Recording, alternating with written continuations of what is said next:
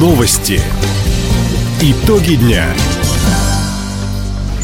Итоги четверга подводит служба информации. У микрофона Иван Силадий. Здравствуйте в этом выпуске. В России повысят пенсии и прожиточный минимум. Телефонные террористы попытались сорвать сдачу ЕГЭ в городе Юности. Хабаровский судостроительный завод может стать уникальным поставщиком Мурен. Об этом и не только, более подробно.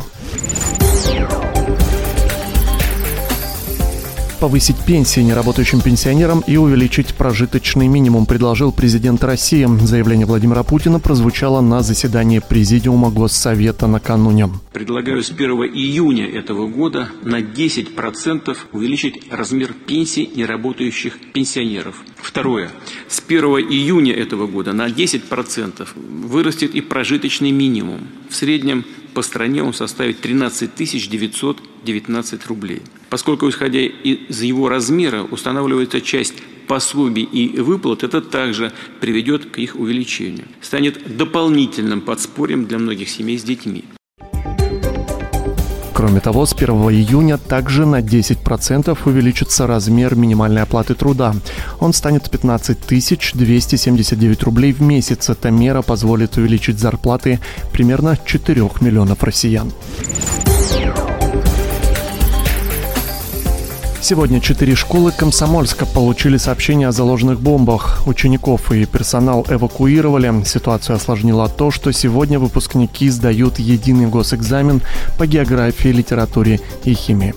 Поэтому в первую очередь проверили пункт сдачи в школе номер 42, уточнил руководитель пресс-службы администрации города Иван Лаврентьев. В результате проверки не было обнаружено никаких взрывных устройств, и поэтому, пусть с небольшой задержкой, но тем не менее все равно ЕГЭ выпускники начали э, сдавать. Также э, чуть позже была проведена проверка в других школах, трех, о которых поступило сообщение. В результате не было ничего обнаружено. Помимо 42-й, злоумышленники сообщили о минах в школах номер 53, 28 и 32. Губернатор Михаил Дегтярев предложил сделать Хабаровский судостроительный завод единственным в России производителем военных судов на воздушной подушке. По мнению главы региона, мера позволит загрузить предприятие заказами. Об этом он заявил на совещании с делегацией Госдумы. Встреча прошла накануне в Комсомольске. С такой же просьбой к народным избранникам обратились оборонные предприятия Амурского района. Они хотят быть уникальными поставщиками патронов и взрывчатки. Депутаты занесли все предложения в протокол протокол, чтобы обсудить их на уровне Комитета Государственной Думы по обороне.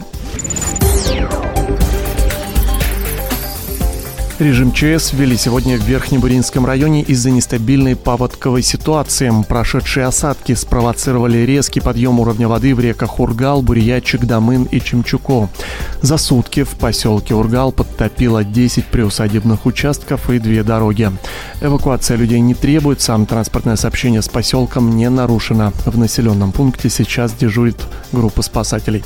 Также под водой оказались огороды в Вяземском, Хабаровском имени Полины Осипенко и Тугуро-Чумиканском районах.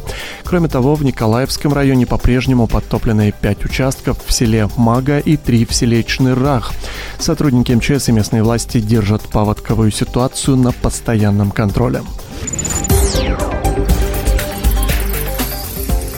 Хабаровск на своем поле одолел подмосковные Химки. Единственный мяч за всю игру забил наш легионер Илой Ает Владис Эмерсон. Это победа – очередной шаг в премьер-лигу, однако расслабляться рано, отметил наставник хабаровчан Алексей Поддубский. Ну, дело сделано, скажем, на 50%.